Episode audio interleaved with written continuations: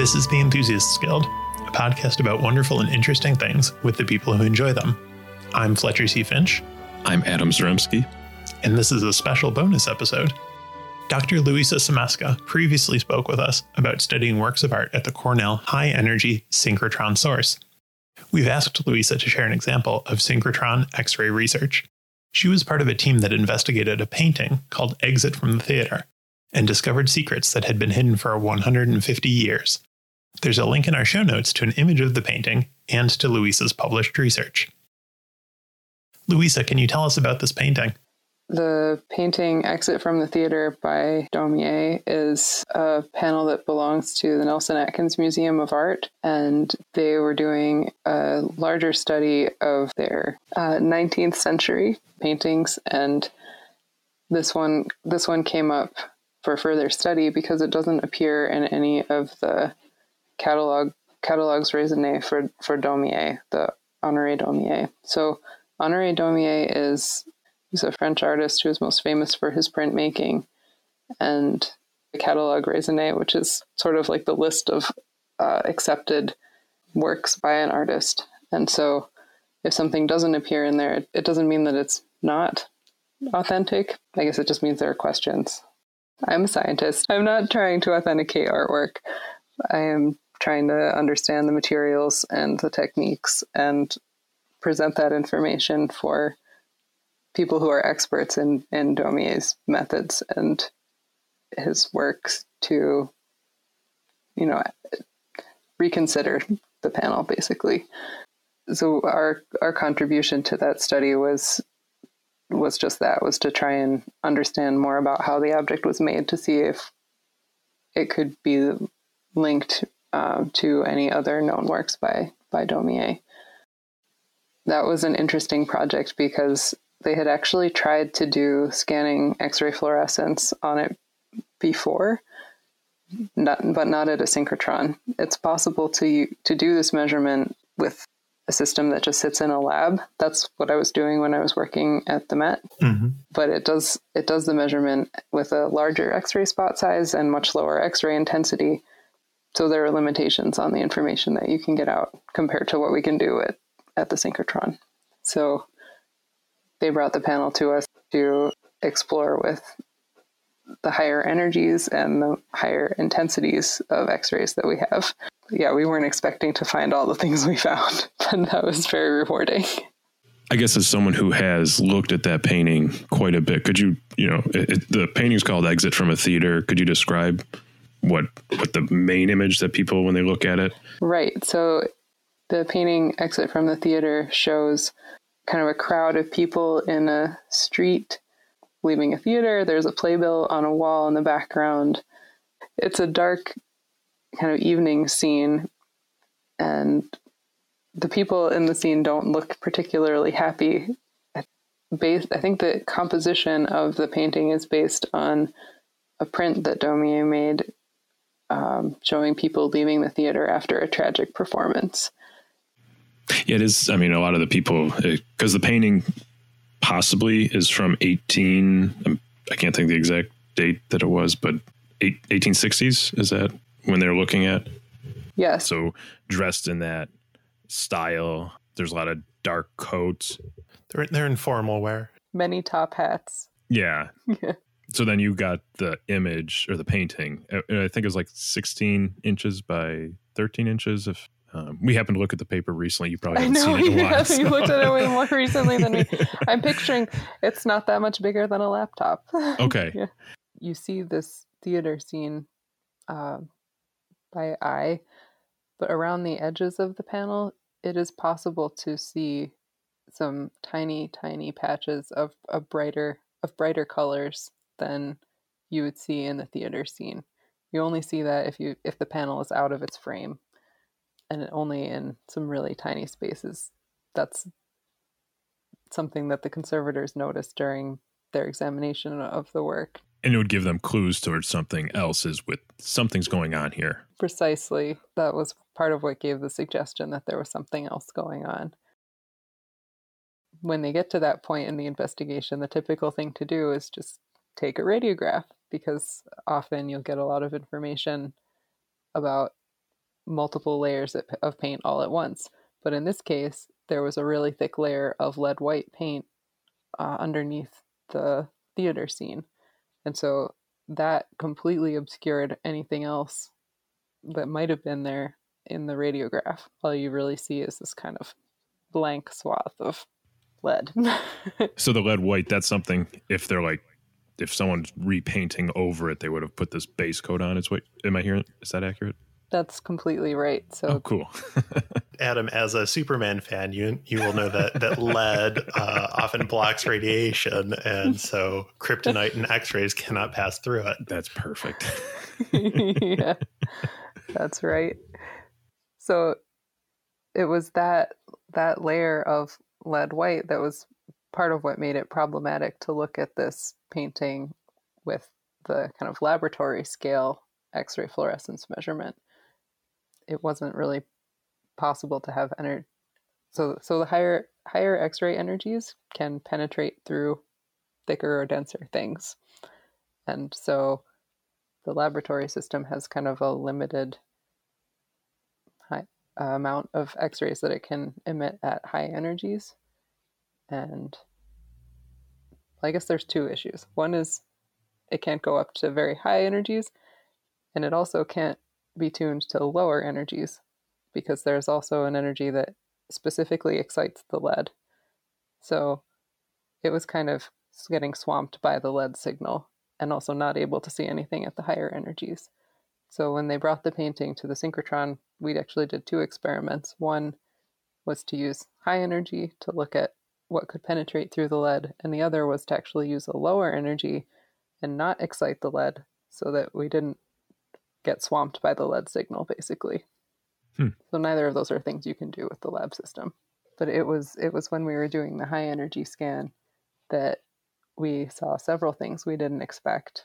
When we're looking at objects at the synchrotron with, with this X-ray fluorescence method, they're they're long experiments. They take several hours um, you have a tiny X-ray beam, you have a macroscopically large painting, and you need to scan this whole painting back and forth through the X-ray beam to build up the image.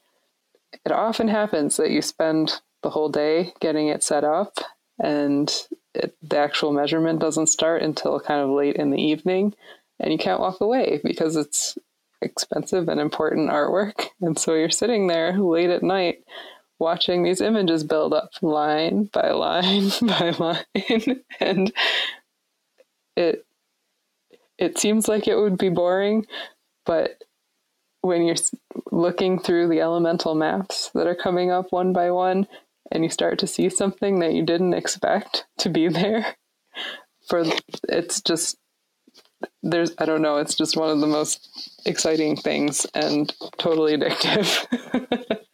and for the for the Daumier painting, this exit from the theater, it was late at night and we were watching these mountains just appear out of nowhere. We had no indication before doing the measurement that you know what what that tin pigment was doing there that there was anything underneath worth seeing and and there they were. There were mountains there, and the conservator who was there with with the painting, she's been she had been doing a lot of the background research on the painting, and she actually found the picture of the landscape that matched those mountains while we were sitting there at the beamline. It was it was so cool. Oh wow. The tin was probably coming from a, a pigment called cerulean blue. There were a couple of other elements that showed up as well that we didn't see while we were looking at the data in real time at the beamline. It wasn't until after, um, with a little bit more sleep, that we started to that we were able to carefully fit the data, and we also found cadmium, most likely coming from a cadmium yellow pigment, and also antimony, which also was probably from a yellow pigment. Um, both of those were showing up and highlighting additional mountains in the mountain range and also vegetation in the foreground that we didn't know about before. So based on the the chemical makeup, I guess, of what the X-rays seeing, I, I hope I'm saying that correctly, you're able to tell the colors behind this lead white that was blocking it originally. Right. So X ray fluorescence is element specific, but not compound specific. So we learn what elements are there, and we have to make an educated guess about what the pigment would have been and what the color would have been. Actually, in this case, after we did the mapping, the conservation scientist uh, who was involved in the project, John Twilley, went back and took microsamples guided by the maps to see if he could confirm the pigment identities that we were inferring. So, so that's often something that happens too. It microsamples are like actually taking a piece off the painting. When you take use a tiny, tiny, tiny needle to remove a microscopic flake of paint to look at under a under a powerful microscope. Maybe this is just my own opinion, but that seems to me to be a more responsible way of taking samples because you can use the elemental maps to choose exactly where you're going to sample to get the most information rather than just kind of guessing where it could be. Sure. It sounds like the process, the plan, like this is almost like here's this step and then okay, now you can do this step. Right. So just to sum up, they they brought this painting the size of a laptop to you with the the theater scene on the surface, the theater scene visible, and you could tell that behind that is a, a complete layer of white, and then behind that layer of white, there's the scene with mountains and vegetation and some blues and some yellows and probably greens and right and then you said that one of the conservators who you were with was able to uh, identify what that scene was? Yes. So there's an inscription on the back of the panel referring to Captain John Speke. And so this is something that they are who was the he was kind of the famous British explorer searching for the source of the Nile so this was already known, but it wasn't clear what the connection was between Speke's expeditions and Honoré Daumier, the politi- French political cartoonist. it seemed kind of, uh, kind of far fetched, perhaps. Um, but knowing that connection, the conservator was looking at watercolors that were related to Speke's expeditions, and she found a landscape that com- that exactly matched the profile of the mountains that we were seeing down down to the last little divot in the top of the mountain. uh, that must have been so exciting. It was amazing. It it feels a little bit like well, it just felt like something falling into place, like uh, all the pieces falling into place. And and you said this is happening late at night while you've been working for hours and you're you're watching this map out and you can see the i guess the, the outlines or the silhouette of of the mountains and you're making you know you're making this discovery together yeah there's it was an amazing bonding experience too but honestly the worst part is that we mounted the painting with the theater scene right side up and we are scanning from the bottom up. The landscape is rotated 180 degrees relative to the theater scene. So we were watching just first the first thing we saw was just the tip of the mountain peak as it's slowly being unveiled. we're trying to imagine it rotated in our heads. Doing handstands. exactly. Why was that? I don't know if you know. Why was that done in the past to have here's a piece of art covered over and then someone else paints on it? Is is that common or what was the deal with that?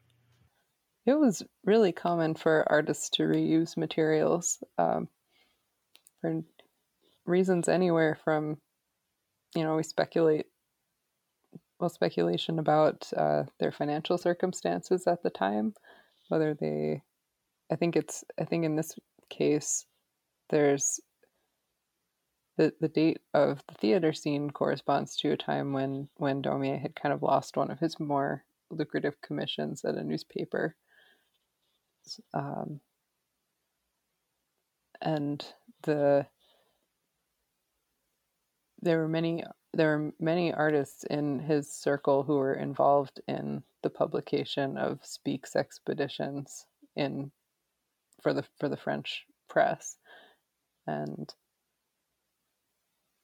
for that publication, many of the original illustrations were were redone. So it while the initial connection between this British explorer and this French, primarily printmaker, seemed maybe far fetched at the surface. It, I've become convinced that that it could it could be plausible that, and you know, an artist acquaintance of his made this painting of this landscape for a publication. It got transferred to an engraving for for the publication was no longer needed, and Daumier was able to repurpose it. It seems more plausible to me now than than it did when when the idea first appeared. You're in a unique position because you're probably more aware of the work and the materials and more connected to that piece of material culture than anyone has been since that person created it. So I, I, feel like there's just that direct connection between you and the and the creator. It feels like a very privileged position. It is it is really, really fun. I guess that that leads into one of my questions too is how many people are there who are doing the work that you're doing? It's a it's a small it's a small world. And as as you can tell like I'm not doing this work full time every day. It's, you know, a small small piece of what I'm doing, but the people who get to do this full time all the time, that's a very small number. Um, there are only a handful of museums that are large enough to have a Department of Scientific Research with full time staff. And there are only a few synchrotrons in the world, and the cultural heritage research happens in other places, but it's always a, a small fraction of all the science that's happening at those light sources. Being in such a specific field, where are papers of this type published? This this field is kind of a funny one. There are a couple of there are a couple of journals that exclusively publish scientific research on cultural heritage. One such journal is called Heritage Science, and it's open source, so you can actually read uh, every article in there for, for free, which is very exciting. Because it's such an inter- interdisciplinary field, it is often hard to place um, where these where these papers should go. I think the unfortunate thing is that often Eh, there's a little bit of pressure to create kind of the science spin and publish kind of as a technique in a technical pa- technical journal, even though there often are historical findings, and it is a I, f- I feel it is a concern how how are those findings being relayed to you know the historical community because they're not going to read microchemical journal. They're just not. It shouldn't be such a problem but it I think the advent of these open source journals is is going to help. Um, getting the technical information to a to a wider audience. In the case of the Daumier, for example, we we actually have a, a second publication that covers much of the same kind of background, but also includes more of the conservators' observations and she led that and presented it to an audience of conservators. So there's you know step by step getting getting closer. Thanks, Louisa. We've really enjoyed this chance to talk. Well, it's mutual. I really appreciate it. Thank you. Thanks for listening to this special bonus episode of the Enthusiasts Guild. If you enjoy our show, please share it with a friend. You can connect with us on Facebook and Instagram at The Enthusiasts Guild, on Twitter at Enthusiast Guild, or send us a message at TheEnthusiastsGuild at gmail.com. Our music this episode is Ashton Manor by Kevin MacLeod of Incompetech.com, used under a Creative Commons license.